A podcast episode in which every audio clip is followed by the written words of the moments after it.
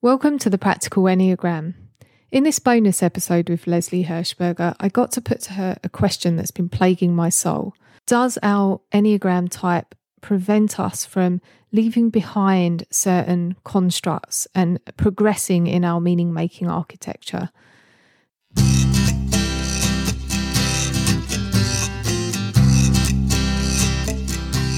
There was a piece uh, of that interview that I'd like to pick up, and it was about the stages lens. So, quickly, for people who don't know what that is, I'm referring to Ken Wilber's levels of consciousness, which is also the spiral dynamics framework. You could use those two interchangeably, couldn't you? And, and in response to a question from Corey about correlates between Enneagram type and stage, you said that you found no correlate, but you've noticed that our type can mean that we're more vulnerable to getting stuck at a certain stage. And I haven't forgotten that, probably because it plays to a fear of mine of getting stuck yeah, can we take it as a given that at certain periods of our development, we're going to really need to rally additional resources to support movement? This is a complicated question because mm. one of the things I, am I'm drawn, I love spiral dynamics, mm. Uh, and, and, at the same time, I'm mostly drawn to Kegan's work, and I've been really looking more at Gebser's work because I love the, the inside out approach of, of those. Uh, Kegan. Mm Kegan so clearly understands people and in terms, you know, in terms of how he teaches it and how his, how he wrote his book in over our heads. So with that said, yeah. um, I'll say this is that, that that came out of a question from brother David Steindl-Rast, who's a mm-hmm. Benedictine monk. And he was at a training with Ken and Thomas Ke- Father Thomas Keating. And we we ended up in the elevator together and he mm-hmm. said, Leslie, do you think that Enneagram stages or Enneagram types are, cor- you know, the correlates. Mm-hmm.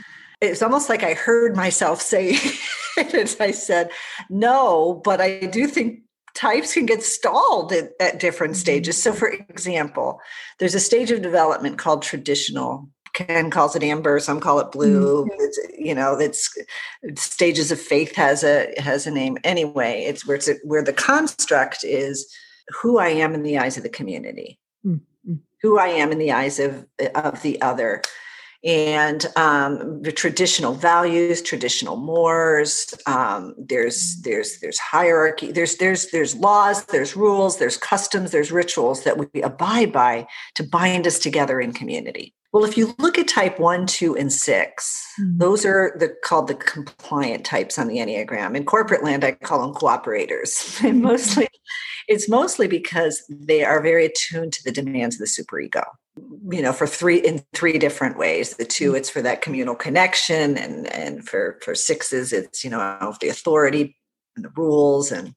That's why we see so many sixes in say the church or the military or the police force or law you know so often those are mm. unless you're a counterphobic six and you're yeah. saying screw the military screw the police screw the law but but in any way they're very aware of these traditional constructs so i was reflecting on that because i do work with a lot of people um, kind of post church people mm-hmm. you know i i live in the midwest uh, of the united states so that it's a very church world, and particularly as millennials and Gen X are stepping in, mm. they're very post church, where they can get very stalled at how I'm seen in the eyes of the community. Yeah. What are the rules? It's it's it's like they're almost apologizing for mm. kind of rebelling in some way.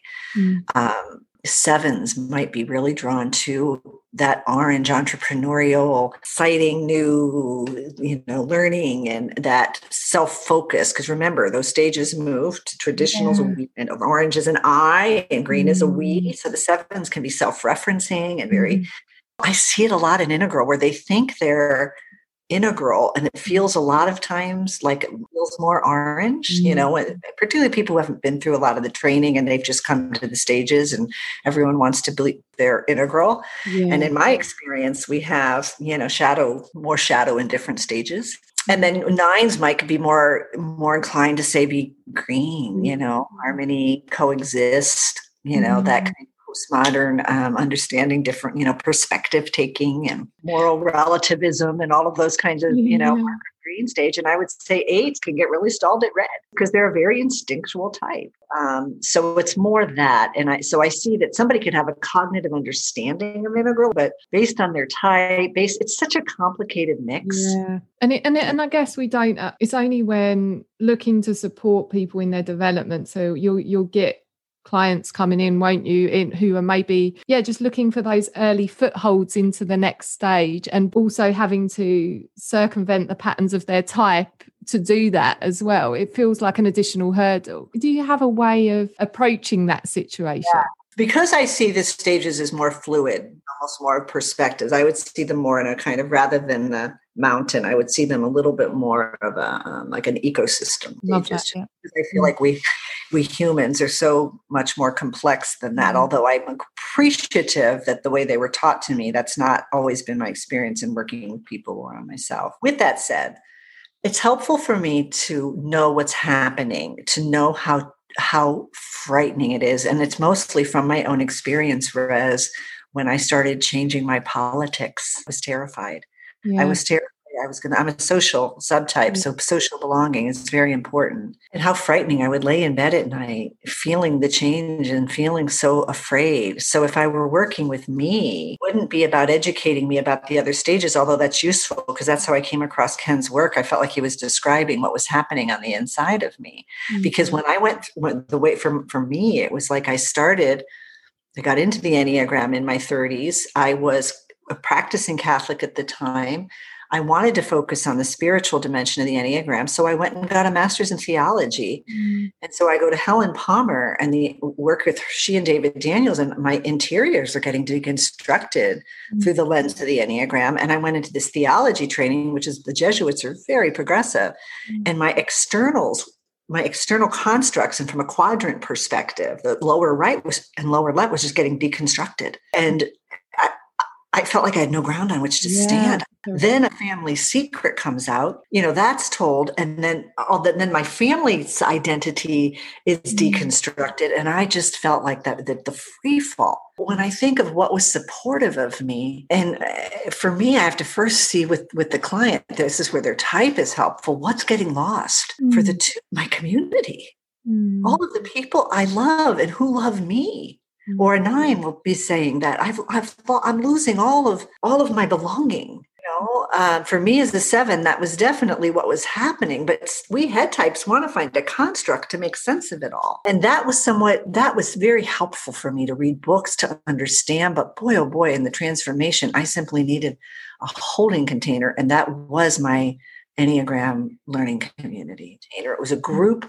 holding container for what was happening inside of me where they could be present to me as I was to myself, teach me, work with practices, because we do a lot of movement and um, panel work uh, that could start opening me and grounding me. So that's the work I do with people mm. is a one-on-one work of really seeing what's happening inside, what intervention needs to be made.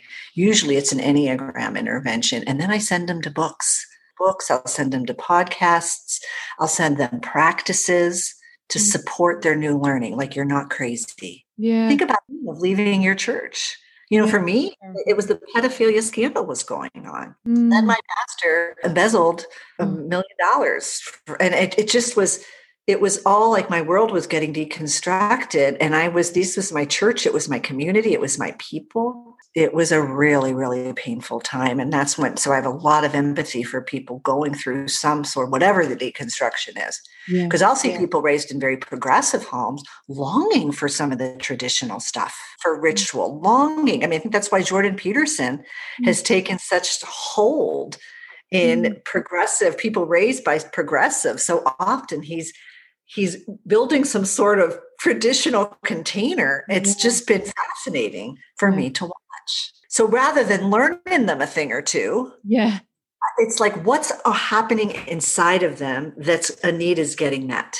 How can I support it? And with my go-to person with all of this is Cynthia Bourgeault, and she's mm. I just find her brilliant. And mm. um, what was really interesting when she and I've had conversations, she's really a huge fan of three-centered practice, and her mm. book, The Wisdom Way of Knowing, is one I recommend to a lot of people. When I read her book at first, I, I saw it. I thought the heart type is the you know the body type moving and this kind of thing and as i've started to work with people that's not been my experience but i encourage you all to use your own mm. experience as your mm. part of your practice with a good coach or spiritual director or and i think groups are very important yeah thank you so what i'm hearing is yeah just resources at that time when people were moving through transitionary spaces this tracks with peter levine's work on in trauma as well doesn't it he does a lot with the with the somatic resourcing yeah.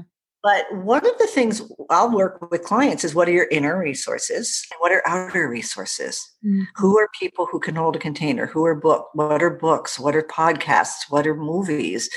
What are groups? And I do believe, and that's why it's I wanted to get this course out to start mm-hmm. my cohort, the collective wisdom cohort, mm-hmm. because mm-hmm. I do see the guru model is is stale for these times. I, I'm mm-hmm. really appreciative of it this really came from my integral studies. I'm so respectful of good lineage. You know, mm-hmm. lineage is really important, but to have people of mature people wanting to develop in a group, you know, my experience of my learning community, yes, Helen put it together, but the learning came from one another. You know, mm-hmm. Helen's meditations and spiritual practice, but the learning came from the panels, from the dyads, from the work with one another, and just a lot of trust mm. that arises in a collective field of people doing intentional three centered practice. I don't think it can come from one center anymore. Mm. It's making me think of that Gurdjieff quote that Enneagram Prison Project use. It's difficult to do work alone. I've misquoted it, but impossible yeah. to do the work alone or something. Yeah. That's Susan I couldn't agree with her more. I yeah. don't think it's like my a friend of mine, the friend I talked about when I visited London, she talked about her friend who'd been meditating, you know, for 10 years, you know, and came and spent, you know, an hour with her children and he was off the mm. sudden this piece was was was very interrupted. I mean, I think there's something that happens. Our lives can be an important practice. Yeah. And mm. transformational groups are very important because it grounds you. It's almost mm. like I was we met twice a year and mm. just it would be like I was always so ready to go mm-hmm. and be with the group and, mm-hmm. and work on our stuff. Because then you could see all your projections in the group. It's a safe enough group. I'm a social mm-hmm. subtype. I've done all sorts of projections with that group. When I went to the integral theory, projected all over the people. Probably just more aware of it. We all do yeah. it, don't we? Thank you so much. I hope that you enjoyed that in the next episode, I'll be interviewing yet another brilliant Enneagram teacher, Ingrid Hurwitz, who is also writing a PhD on the development of the inner observer. Do subscribe and consider leaving me a rating or a review from the service you listen from.